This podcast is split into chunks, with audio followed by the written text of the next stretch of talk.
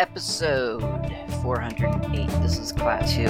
I'm I'm a little bit hesitant to start this episode actually because all of my CPUs are at 100%. And not just the CPU cores on this machine, the CPU cores of this other machine over to my right that you can't see, but just trust me, it's there. 100%, all of them. The reason that they are at 100% is because I'm preparing for the demonstration in this episode, in this very episode that you're listening to right now, of dist CC, that is distributed code compiling for C and C. Before we start that though, well, let's start the episode first. So, you've already heard this is episode 408. My, te- my name is Klaatu. I'm your host, as always. And in this episode, we're getting back onto the wagon of going through every single application, or rather package, well, and application installed on Slackware Linux by default. At the recording, at the time of this recording, Slackware 15.0 is in beta, I think. I think it's in beta. Either way, it's imminent, but so far not released yet. So we're still going along the 14.2 package list. I don't anticipate there to be major differences between 15 and 14.2. I highly doubt that I'll go back through the things that I did in 14.2 to try to pick up any spare packages here and there from the, that that got introduced in 15 that weren't there to, for, in 14.2. But either way, these are the packages of 14.2 for now. We'll switch over to 15 once it's out. If you're not running Slackware, that's okay. These are all open source packages. You can get them on your distribution, on your Linux distribution, or, or if you're not even running Linux, some of them might even be available for other platforms. So you can learn stuff from this along with everybody else, myself included. Uh, today I've got a bunch of boring packages to uh, to, to talk about and then the really cool one, which is dist CC.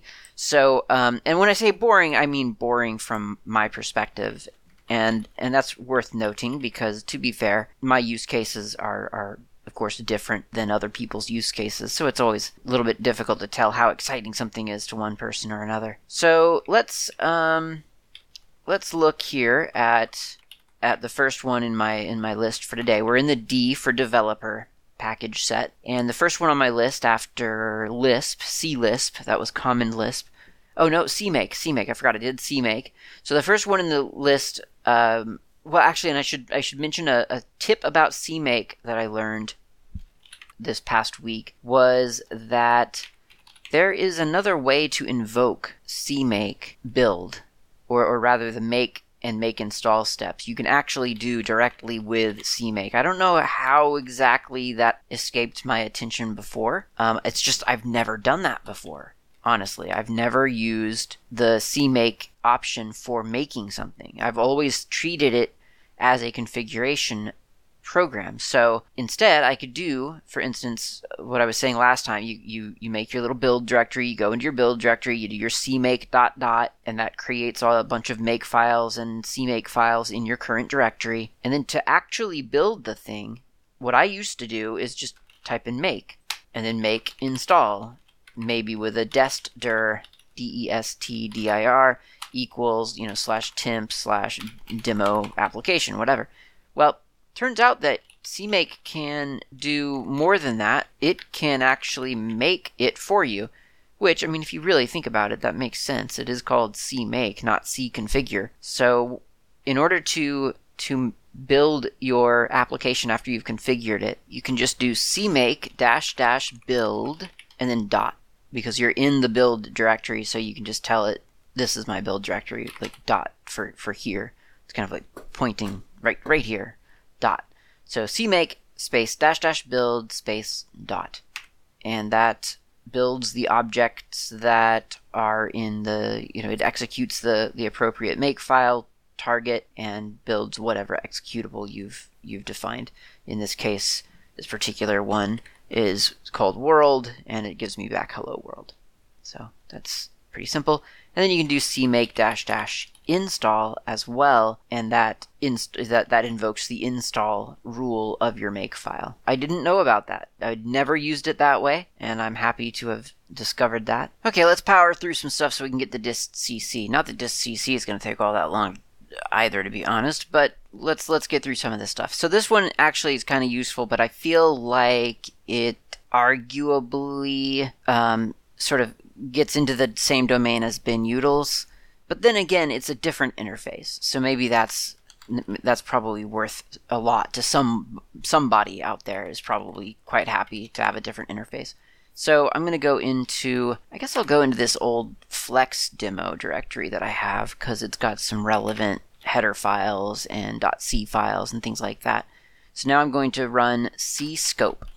That's the letter C followed by the word scope, all one string, cscope. And I think, actually, I'm going to do a dash dash help real quick just to make sure. But yeah, I don't think I have to tell it anything. I just, I just launch it in the, in the directory that I want. Now I could, I could define things, but by default, cscope examines the C and yacc source files in the current directory. Yeah, so okay, cscope. Now, what happens when you launch cscope is you enter the cscope interface. It's a terminal-based interface, but it does it does not give you back your prompt. You are now trapped in C scope. If you want to get out, don't panic. Control D. D is in Delta. So you, you have a sort of a, a, menu or, or a bunch of search fields is actually what they are at the bottom of your terminal screen. And for instance, it's find this C symbol is one, find this global definition, find functions called by this function, called functions called by this function, or calling this function, find this text string,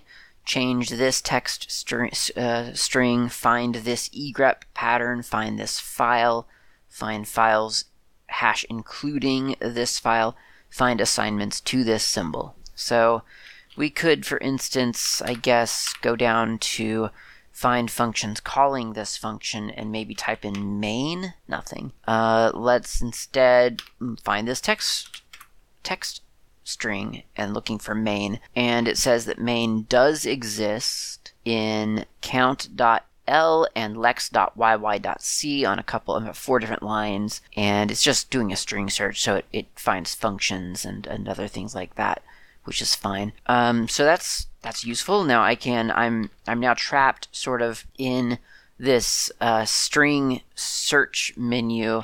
And so I could, for instance, open up count.l and it opens up my default editor, which is Emacs in my case. I can see where it where int main is is in the file. I can kind of get some context, and then I'll just uh, close that file, and now I'm back in C scope. So there we go. That's um, that's that task. I could then, for instance, find functions calling this. Text. Uh, let's try. Let's try standard IO. Is that a Yes, okay. So I can do a, a find files including this file and typed in stdio and it comes up with a couple of different ones lex.yy.c, standardio.h, and wchar.h. So as you can see, this and, and, you know, I mean, wchar, oops, control D, wchar is not something that I created here in this demo file. wchar is uh, something that exists elsewhere on my system. So the fact that it's able to sort of zero in on that as something that, that is relevant to my to the code in the current directory is kind of interesting and um, useful. I feel so. That's that's cscope. I mean, that's really kind of all there is to say about it. Let me let me see if it um if it says yeah. It's a pretty pretty short little pretty short little um, man page other than how to navigate the interface. So in terms of the, the man page itself, I guess the one thing that maybe is useful to know is that cscope builds the symbol cross-reference the first time it is used on the source files for the program being browsed, and it creates a cscope.out file in the current directory when it's invoked. On subsequent invocation, cscope rebuilds the cross-reference only if a source file has changed or the list of source files is different. When there's cross reference is rebuilt, the data for the unchanged files are copied from the old cross reference, which makes rebuilding faster than the initial build. So um, that's something to be aware of if you're actually using cscope on a on a regular basis is to kind of know when it refreshes what it believes to be true about your your um, your source files. cscope.out is the symbol cross reference file, um, and that is again that's that's created in the current directory. And so that, that kind of catalogs all of those symbols. Um, and I don't know, I, I find CScope, for me, I can imagine it being less useful than bin binutils because it does require you to know, uh, to have a certain knowledge of your code base. And I am not a C or C++ programmer on a regular basis. Um, more often, I would be looking through C or C++ code, and then the times that I've done that, thinking, oh, I need to find this specific function or certainly a symbol is uh, so far has been zero. So that's C Scope, and I think that's really all I have to say about it. C Scope. Go check it out if you need it. All right, next up is CVS, and well, let, let's let's let's pause on CVS for a moment and let's talk a little bit about Dev86. Dev86 is a assembly uh, an assembler, and let me see what it says about dev86 in, on the Slackware server. It says this is a complete 8086 assembler and loader, which can make 32 bit code for the 386 plus processors.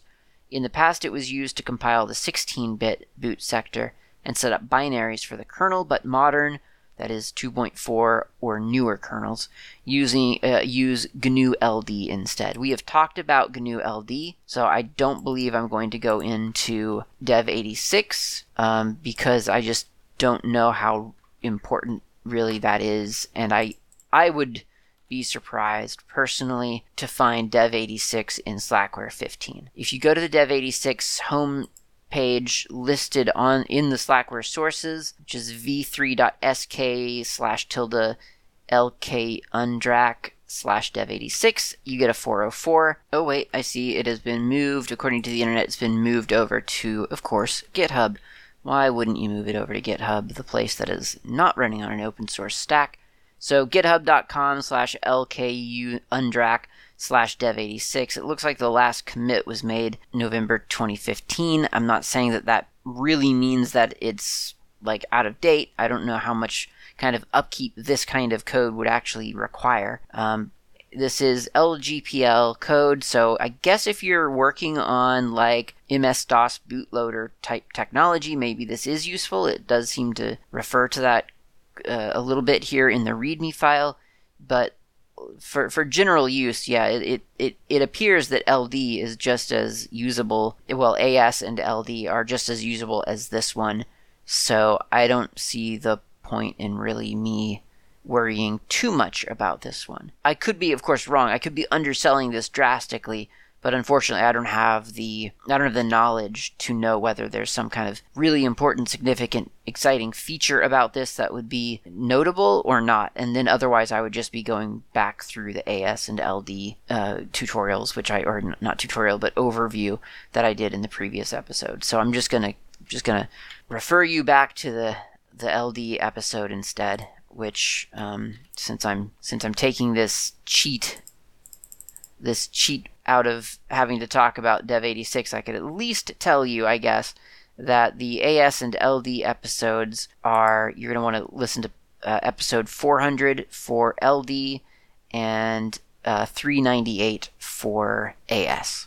Uh, or maybe it was AS and LD actually uh, for 398. Either way, there's even sample code on the on the um, on the website on my on on the GNU World Order.info. Scroll down to OG or uh, episode 398 there's sample code on, on how you can actually get the thing to you, you can see you can create the assemble the assembly code and get all of your you, can see the linking in in in practice and sort of get around doing letting gcc do do everything for you. You can manually do the as and the ld commands for whatever that's worth I don't know how much it's worth, but you can. You can do that.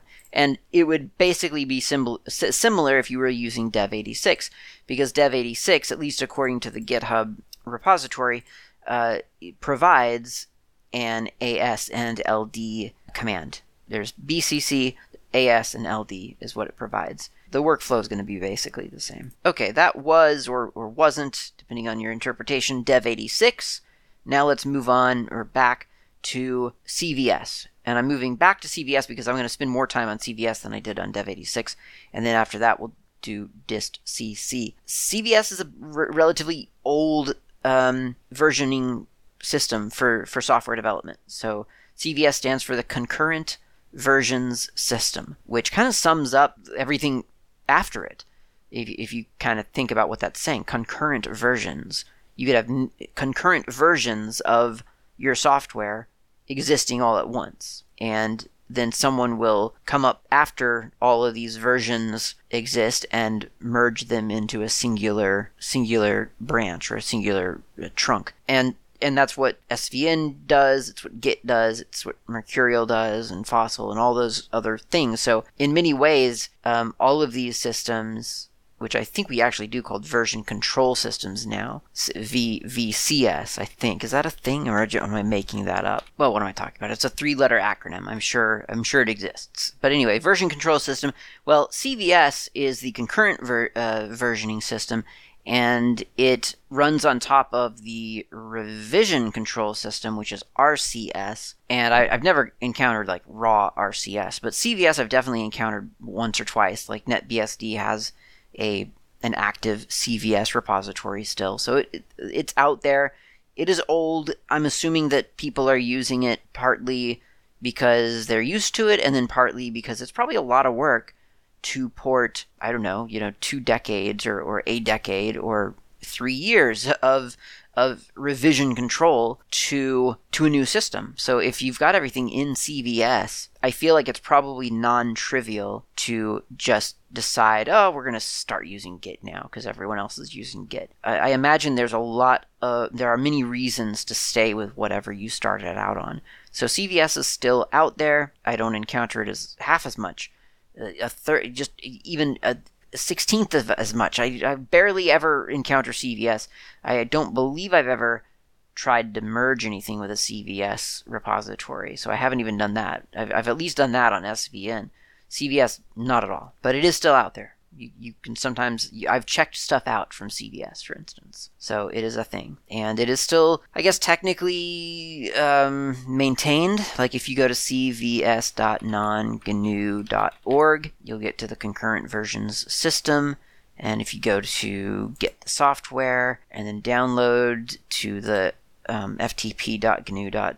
or yeah, ftp.gnu.org slash non-gnu slash cvs, Go into the source folder, you'll find that there is a CVS, or the, the latest version of CVS is the one that Slackware ships with. Slackware 14.2, remember? And that is 1.11.23, which was, it looks like it was put on this server, last modified on this server in 2008. So how's that for, you know, Dev86, I was saying the last commit was 2015.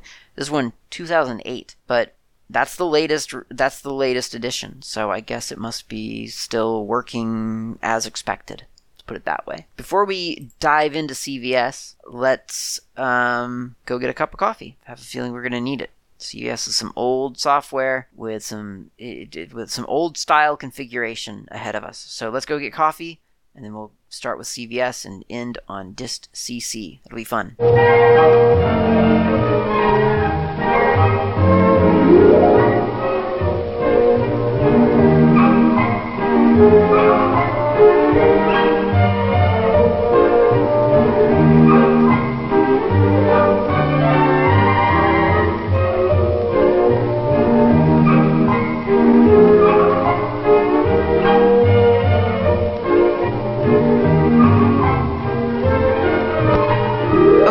got coffee, you've got CVS, that means we can begin. CVS is both the name of the framework or the, the system and the command itself. So when using CVS, you are generally using the CVS command. And I'm going to make a directory in my demo folder here called CVS demo.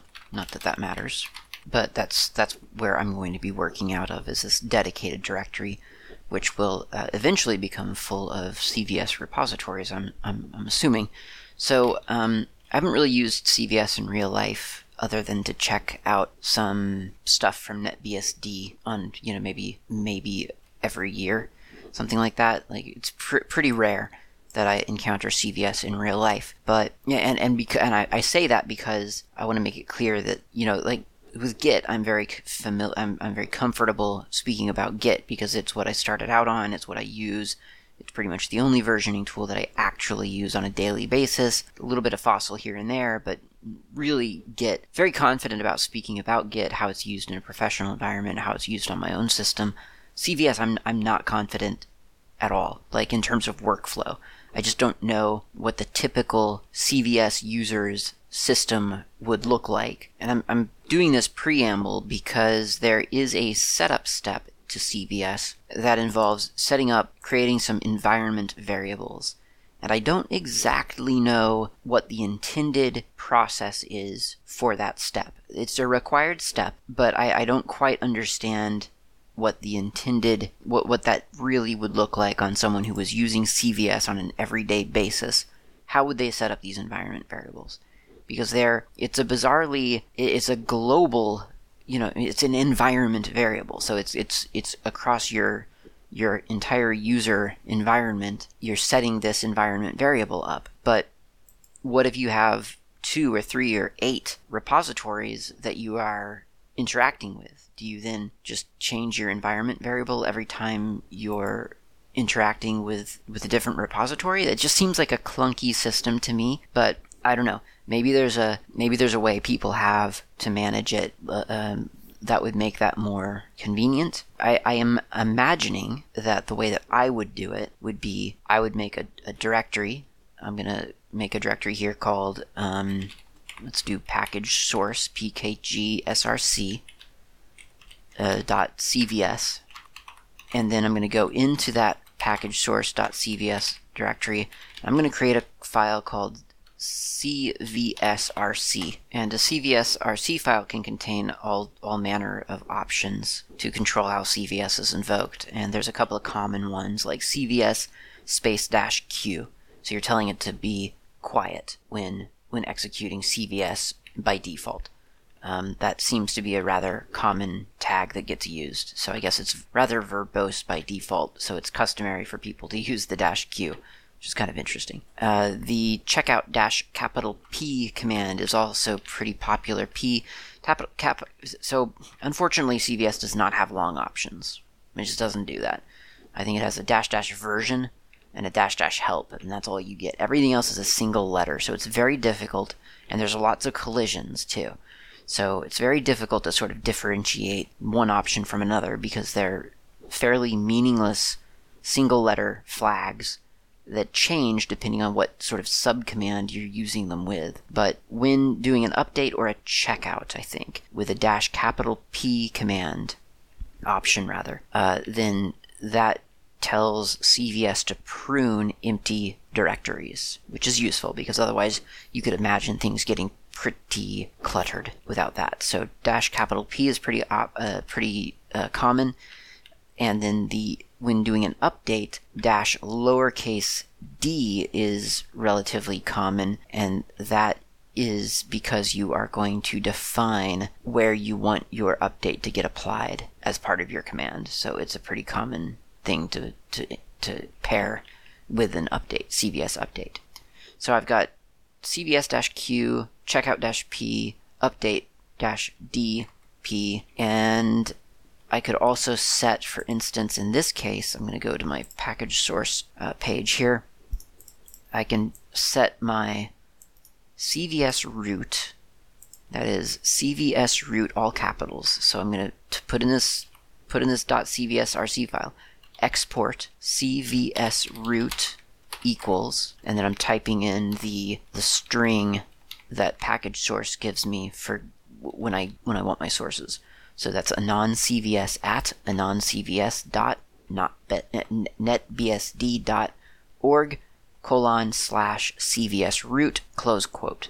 So that's basically the origin. If you're a Git user, that has a specific meaning to you, and that's basically what this is. This is the origin. This is the upstream, the the main trunk of what I want to grab when I get sources from CVS. The syntax of that export uh, of that CVS root is anon CVS at the, the domain. So anon CVS in this case, in this very specific case, is what NetBSD, when they let people check out the make files and stuff for their their version of, of Slack builds, essentially, or I guess you could argue very much the, the, the vice versa. Um, the package source tree, they they provide an non CVS user that anyone can use to uh, check in or to, to log in just to get the the files. You can't make a commit with this anon CVS, but that's the that's the user they designate for anonymous users. Not all CVS servers are going to have that. Some CVS servers will require authentication, and there are a couple of different methods of authentication.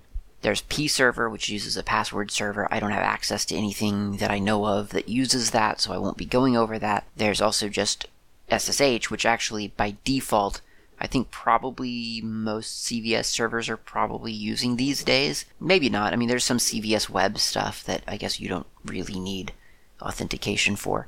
But in, in this case, the SSH protocol is what they're using is just a passwordless uh, um, authentication. You just you basically authenticate, you verify their server against their SSH fingerprint, and and you're you have read-only access to the directory that you need, um, which is CVS root. So for that to work, and that's similar to Git, really. I mean, Git, yes, they have a Git protocol. They also do speak over HTTP, HTTPS. Uh, I think there are a couple of others.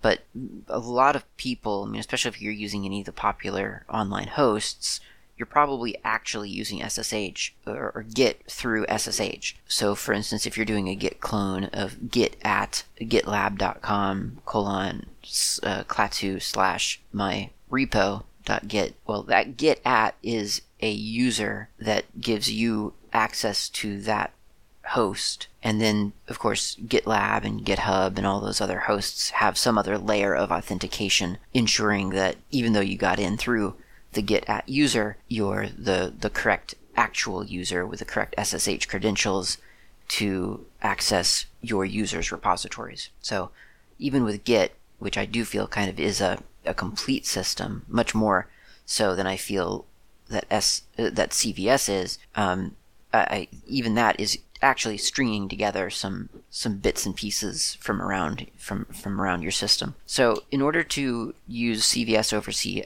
Eh, over CVS over SSH, you need to export CVS underscore RSH that stands for remote shell equals quote SSH close quote.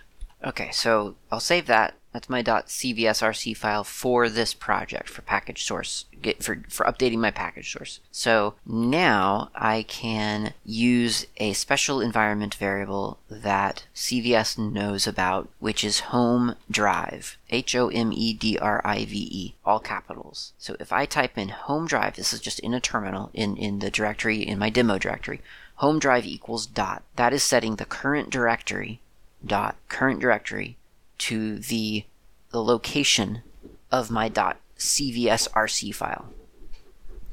Because normally the .cvsrc file lives in your home directory, and I guess is meant to be like global, which again to me doesn't make any sense workflow wise. Like, well, why would you have a singular .cvsrc uh, file in your home directory if if you've got eight different CVS roots? So you would never be able to keep you you'd always have to be changing your CVS root. Now you could just leave your CVS root out of your .cvsrc file, but then again you have to continually update that environment variable or overwrite it on the in your command, which, you know, all of those things are options. I'm just saying this one makes more sense to me. Home drive equals dot and then CVS and then whatever command you want to do. So in this case, I'm going to check out the package source, package source um, upstream, the package source tree. And so I'm going to do CVS dash Z2. So that's um, turning on a little bit of compression to hopefully speed this process up. The CVS root is already set in my CVSRC file. So I just need to do checkout dash R package source dash 2021 Q1 and then dash capital P package source. So we're going to check out recursively the um, the the tree or the branch. I guess it would be the tree, wouldn't it be? Uh, of package source dash 2021 Q1 and dump it into a folder called package source, which may or may not exist. I mean, I can tell you it doesn't exist, but it will be created in that case. And because I've set my home drive to the current directory, before CVS executes, it reads in all of the data from the .cvsrc file from the user's home directory, which, uh, as far as it knows, is this current directory. Of course, that's not. I'm in a subdirectory, but I'm, I'm lying to it and setting current directory to home. And so it's looking there for its .cvsrc file. So that's the most sensible way I could think to make this work. And I guess in real life, what I would probably do is alias cvs to home drive equals dot cvs or something like that. I don't even know if that's possible. I assume it must be. Um, and then that way, the command would always look in the current directory for that cvsrc file. Maybe I'm overcomplicating it.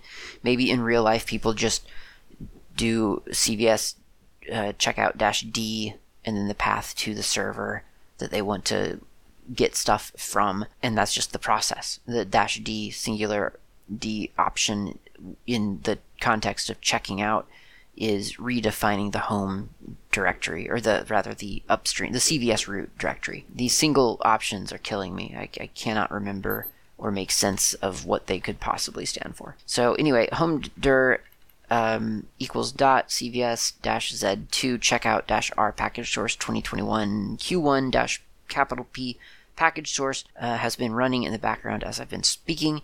And now if I do an ls on package source, looks like I've got the full tree, just as I would have expected. I can look in all the different directories and see that there's a bunch of applications there. I can look in to those application directories and see that there are make files and dist infos and plists and descriptions and all the information that you would expect from package source.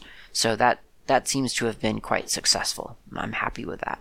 Okay, so if I were to need to update this this uh, package tree source, which you do from time to time when new quarters click over, you you want to uh, update your your tree to the the new the new release. And so for that, I would be able to do essentially the same thing. Home dir equals dot home dir equals dot and then do a CVS uh, update dash capital P package source, and it would look to the CVS root as anon-cvs at anoncvs.netbsd.org, um, and it would pull down the package source 2021-Q1 data and update my package source, my local package source directory accordingly. Okay, so what's going on behind the scenes? How does this all work?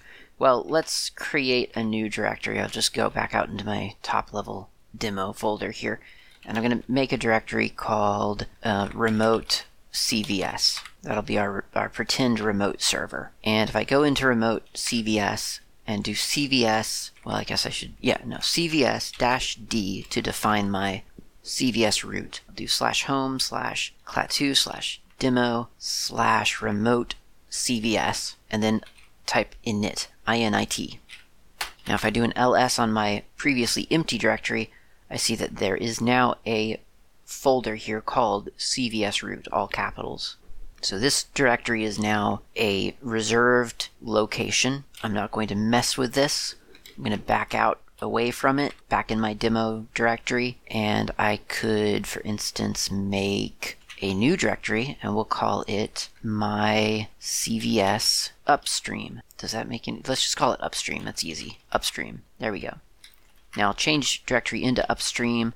I'm going to echo a string hello world into a file called hello.txt, and that's probably really enough. Well, I'll, I'll copy a random, here's a, a, a YAML file. I'll copy that into here. So I've got hello.txt and list.yaml. Now I'm going to use CVS to import this project, which was made before I decided to version control my files. I'm going to import it into CVS. And I can do that with CVS-D again to direct it to where my CVS root is. So that's slash home slash klaatu slash demo slash remote CVS. And then I'm going to type in import dash m for message. And I'll say that I am importing everything. What do I want to call this? I want to call it upstream. That's what I want to call this repository. And I'll put my name back there, uh, which is klaatu, and then start. So CVS-D, the path, the, the path to the directory containing CVS root. It's important, containing. Don't point it to CVS root, just point it to the directory that contains CVS root. Import dash m some message, and then the name of the repository that I'm creating essentially or that I'm importing, and then my name, and then the word start, which is the it's a tag for for metadata, uh, which I, am pretty sure it's re- re- required. Uh, so I'm going to hit return here, and it gives me back some information. Two files were um, two new files have been created: upstream slash hello.txt and upstream slash list.yaml no conflicts created. Okay, so if I go into, or if I look into my remote CVS directory, now there's a new directory there. There's CVS root, but there's also upstream. Well, that's interesting. Upstream now exists in my CVS root. If I look in that, there are familiar looking files. Uh, there's hello.txt, but there's a comma v and list.yaml comma v. That's familiar, but not quite what I would have expected, so I'm gonna not mess around with those files in CVS root, and uh, instead I'll treat that as, well, my remote server, uh, or in, in, what I would imagine in Git terms being the, the bare, the Git bare repository. So I'm going to trash upstream uh, from my demo directory, not, not from my CVS root. Again, I'm not messing around with anything in CVS root directly. So I'm just going to trash upstream because I don't need it right now. And because I have a CVS backup of it, I can always retrieve it by doing a CVS dash d slash home, and I'm I'm doing the full path here because CVS root requires the full path. So home Klaatu demo CV uh, no remote CVS. So that's the path to the root folder. I'm not typing in CVS root. I'm just telling it to look there for its information. So CVS D path to the folder containing CVS root. And I want to check out upstream is what I called the repository that I want, and dash capital P, and I want to I'll, I'll, put it into my upstream. So it's my going to be my local copy of my upstream. Oh, it doesn't like the dash p for checkout upstream, I guess. Okay, so dash p is ignored, and upstream is created. So it doesn't, it won't let you create. I guess I thought I thought when you were checking it out, you could put it into your own folder. I guess not. Anyway, I checked out upstream. If I do an ls of upstream, I get a folder that contains hello.txt, list.yaml, and a, a directory called CVS. So I'm going to assume that I'm not meant to mess around too much with the CVS directory, but there you go. There, there's that CVS, uh, CVS directory. So now I'm going to go into my hello.txt file and let's do uh, hello world. How about if we say hello GNU world order instead of wor- just world? I'll save that and now I'll do a C, well, I have to do CVS-D again because that's where we are in this scenario. Um, and then I'm going to do add hello.txt, I think. Yeah, no, I'm not. Hello already exists with version 1.1.1.1. Okay, just need to look up the command really quick for adding a file. I thought it was just CVS add. CVS add my file. It is. It is add. Oh, it's supposed to commit. CVS commit hello.txt gives me a little place to type in my message. So I'll say uh, changed world to GNU world order. Save that, and now we're done. And I, I don't, again, I don't know the workflow here. So I, I'm assuming that you would then send a diff of your changes to the owner of remote CVS and have them merge those changes into their into their main trunk. But I, I don't know I don't know the the interaction between branches and how to merge those or even if that's a if that's a paradigm that exists in CVS and reading the info file on CVS the CVS command um, in in in not infrequent documentation fashion seems to assume that you already understand how this works um, and is talking very much in terms that are foreign to me. I, I don't understand the interaction of revisions. Uh, I don't understand what the expected workflow is. It's just not something that is described in CVS. And it does have a sample session of, of getting of getting CVS set up and committing changes, but I don't understand how that actually like they don't so they, they I've gone through that now with you. Um, we've we've done up to the commit, but it doesn't really tell, it doesn't describe how that commit is then, like, how do other people find those commits? I, I don't know. And I, I don't know what the expected interaction is when you've got merge conflicts and things like that. So, for instance, if I go back one into the demo directory, I have upstream, so I'm going to make a new directory called um, another upstream. Go into that directory, another upstream.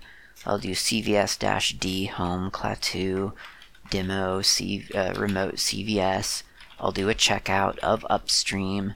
So now I've got upstream in my current directory. I'll go into that. I'll do a cat of hello.txt. It says hello GNU World Order. So that's that's exciting. That's great. I mean that's that's my change. Um, but I don't understand how how that's regulated. I mean, is is that how it is on in CVS. I guess it must be. Like if you commit, then the change exists, and that's it. Um, but I I don't understand how people work together. I don't know. It seems almost not not gated enough. You know, there's not there's not a, a gatekeeper there to make sure that you're not I don't know screwing something up. But I guess in that event, you would just you would give people you wouldn't give people commit access. They would commit to their local copy and they wouldn't be pushing things back up to your server. Uh, but there's this other variable of this all being imaginary anyway. This is all local copies of stuff. So does it how, how different is it when you're interacting with a server for which you have a password and permission to make commits? I don't know. So again, workflow very very fuzzy but I think the commands themselves are relatively straightforward. I mean, aside from sort of minor confusion here and there, whether you know, like you don't add a file before you commit it, you just commit it. There's no there's no staging area as far as I can tell in CVS, so that that's a minor difference. Um, little things like that, and then the the repository creation process is a little bit different, and the structure of those repositories I feel are a little bit different. Maybe not. Maybe it's just a matter of the .git folder not being inside your project folder and being one step outside of your folder, and that's that's the only difference in, in a way, and that's fine. That I don't think that's a big deal. It's probably even handier in some ways because that way you could have lots of subdirectories that are managed by that CVS root. I mean, for instance, it would make your home directory as a CVS repository easier to manage because CVS root would just be hanging out in your in your top level directory rather than embedded in some other directory, I guess. So I don't know. It seems like a, a minor difference. Um, I, I don't feel like I'm eager to switch to CVS uh, just because I am very familiar with Git, so I won't be switching to CVS anytime soon. Um, but it does seem rather usable. I just I feel like I would be rather nervous about sort of erasing work and, and managing versions of versions, you know, because I, I, have no understanding of how revisions work. You can commit something to a specific revision number uh, with a dash R flag, but I, I couldn't really find out how that manifested itself in daily work in your daily workflow. I couldn't quite understand how to switch between revisions or whether that was really the intention.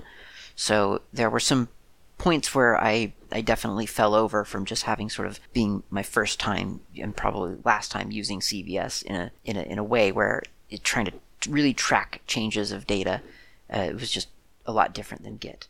So it was it was interesting. It was an interesting exercise because I often do I often do wonder about that that initial you know that that the learning the learning process and just how how is it to learn something new without any context and I think one great way to emulate that, because you only get to do that once with, with any given topic, because after that you have context, good or bad. You have an idea of how it's supposed to work. So, and, and I think a, an interesting, as it turns out, an interesting way to emulate that is to approach something that's completely different than the context you do have. So I'm I'm completely and utterly spoilt by by my familiarity with Git in terms of version control. I mean, to me, that if probably for the rest of my life, that will be the basis for which I interpret from through which every, I interpret everything else. Uh, every other version control experience that I have will be compared to Git, and it will be oh, so this is like Git, or oh, this this is not this part's not like Git. This is different from Git. You know, I mean, that's just how it's going to be for me because that's how I got started with version control. Um, whereas some other people might have gotten started with CVS or they might have gotten started with tracking changes in a word processor. That might be their closest um, analogy. So it's kind of interesting, and it was an interesting exercise for me to try to learn CVS insofar as I, you know, whatever I did learn. Uh, it was an interesting process to observe myself stumbling through parts because they weren't enough like Git to really make any sense to me. Okay, so now let's take a look at distcc.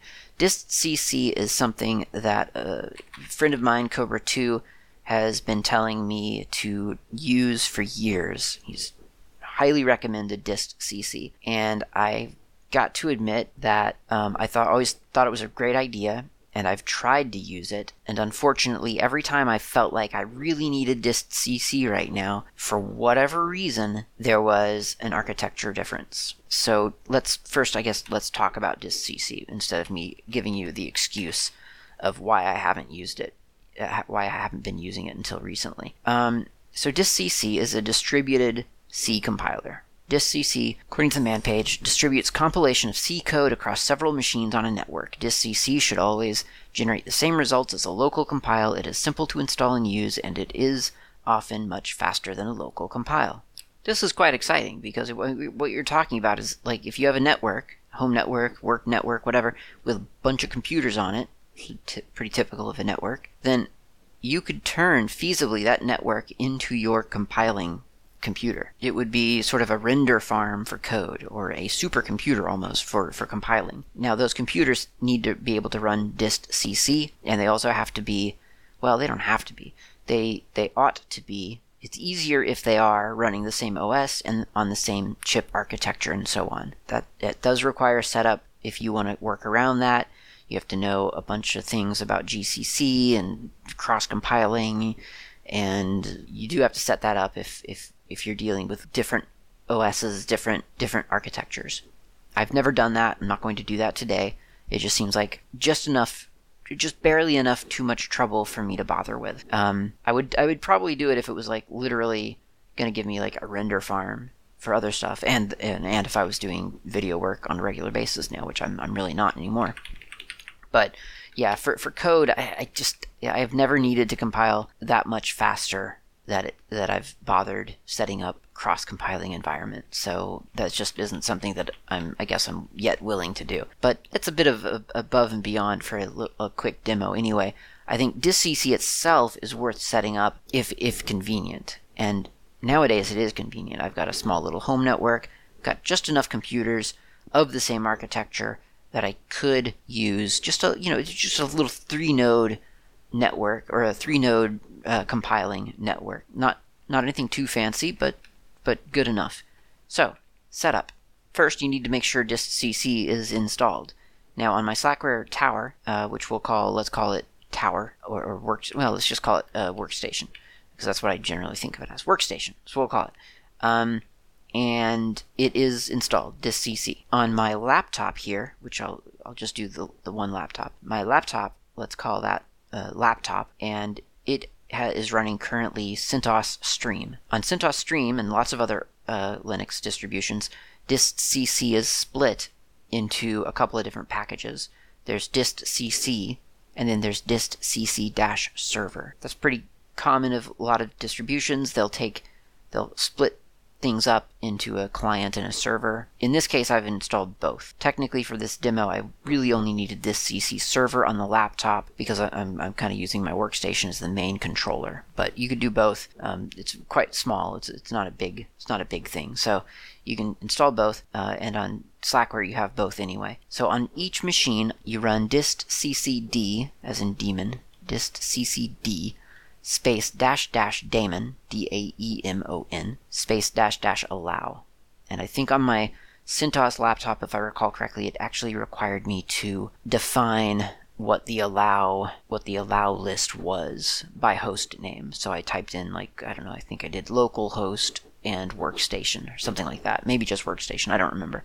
But so you launch the daemon on both machine or on, on all machines that you want to sort of bring into the network and you tell it, yes, I want to allow other hosts to use this distcc node as a compiler. So that's running idling in the background, not a big deal. And then on each machine, after you launch the daemon, uh, you must also export an environment variable. Export distcc underscore hosts equals quote localhost space. Uh, well, if I'm on my my workstation, then I would say localhost space laptop, and if I'm on my laptop, I would say localhost space workstation.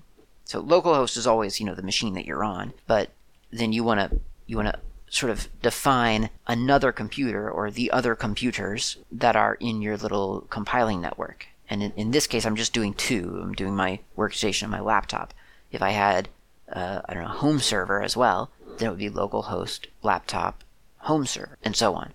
So you just list all of the valid machines that you want distcc to go out and onto your network and find. You want to list them here. Now that that's it's not magic. You have to if you're doing that, you must also either have name resolution configured on your network or else list the things in your um, hosts, your slash etc slash hosts file. And that would be uh, something like, you know, 10.1.1.3 would be laptop dot myhomenetwork dot local space laptop. Now you should be able to just ping laptop and get get a response. So you're just doing local, you know, local file resolution. Okay, so with all that set up, really all you have to do is run make with the argument cc equals distcc. So the example that they give in the man page is make dash j8 cc equals distcc. But um, and while I could do that on on some test hello world type application, I decided to do it on WebKit, which if you've ever compiled WebKit, you'll know that, that it takes a while to compile, like hours to compile. WebKit is, yeah, it takes a long time. So I decided to try to, to compile WebKit on several machines, and I did. It did it, it did make it manageable. I was able to compile the thing, which I've never bothered with before because it took too long. So that was exciting for me. Uh, it it I, I gave it. So what I did was I took dash J8 or not not eight, but dash J is the CPU count for Make. So I just took uh, six cores on my workstation, eight cores on my laptop, added that together for 14. So I did a j- dash J 14. So I just used up every bit of CPU on on both machines that I could, and ran the ran the the the compile. Now, the way that I did that was I did it with a Slack build. So I just went into the make file of the Slack build and told it that cc equaled distcc as, as part of the, the, the variables being called within the, the Slack build. Um, so instead of just doing, you know, the make command manually, I just added that to the environment variables of the of the Slack build. And when it does the configuration. You can either, you know, if you're using a, modern terminal, you can scroll up and kind of scrub through the configuration options to verify that it's invoking distcc, and it did. So that was good. And then it's it, then it started hitting all the uh, compiling the actual code, and I went over to my laptop and and made sure that distcc was actually being well that it was running and that, that there was a connection. Uh, netstat confirms that there's a connection between the two computers involved, so you kind of get a get a good indication that there's activity. And of course, you could look at the CPU uh, at CPU usage. If you have a good CPU monitor on on either machine, you can look at that and it'll show you that yes, your CPUs are being topped out. So you kind of get that. I I would love it if there was some kind of, and there might be that I just don't know, but I, I think it would be neat if there was a if there was a command that you know on on each node you could kind of maybe look just you could type something in to just kind of verify that yes, distcc is being used by this host, uh, you know, compiling this file or something like that. I don't know, like a reporting mechanism, I guess. And I, I, th- there may well be something like that, but I could not find that in the man page at all. So I don't feel like it's necessarily true that that there is some like that. Um, either way, it's a very cool system. it's really easy to use, as I've just demonstrated. I mean, those three steps launch, well, installing distcc, launching distccd, and then exporting a variable to specify what the hosts, what hosts are, are allowed to connect to it, and then starting it. Well, and possibly adding adding the hosts to your your hosts file if you don't have local name or if you don't have any name resolution on your network, you would want to do that. Possibly, I don't know as many as five steps. But I mean, that's not bad. That's really not much of an investment if it means that you could use two computers instead of one to to um, to compile code. Now, again, in real life, I do feel a little bit like that's not. It may actually not be worth the trouble if it's just if there's a job if you're compiling things that just don't take that long. But um, sometimes it, it definitely is worth it. I mean, there are, you know, when I'm setting up a new Slackware machine, which I mean, lately I don't do all that often, but but I used to do it pretty frequently because it was part of a job. Um, and and certainly when 15.0 comes out, I will be setting up a 15.0 machine. Uh, so at that point, I mean, I compile a lot of applications, and having having that enabled for for all of that would be uh, potentially very very handy. So exciting prospect in terms of quicker compiling here, and uh, I suggest checking that out. distcc. I hope this episode has been informative. Um, maybe I've inspired you to go learn CVS. I hope not. And hopefully, I have inspired you really to use distcc because it is very cool, obviously. So go check those things out, and I'll talk to you next week.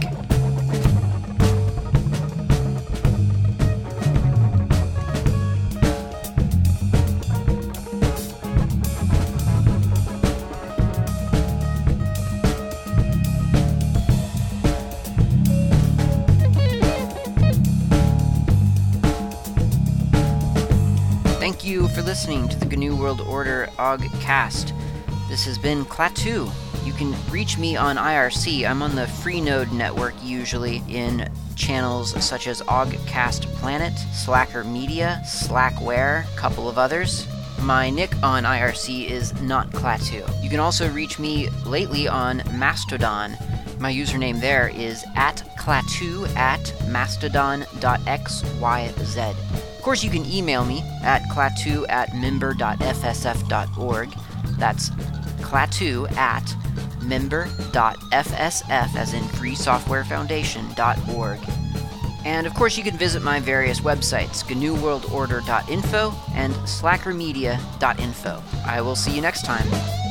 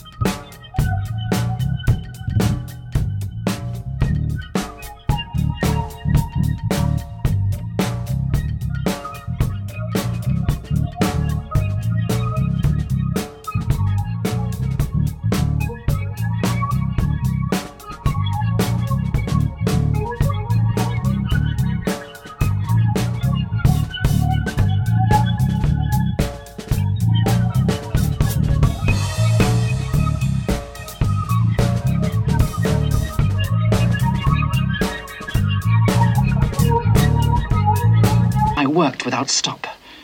Days and nights passed without meaning for me. I was utterly heedless of the outside world.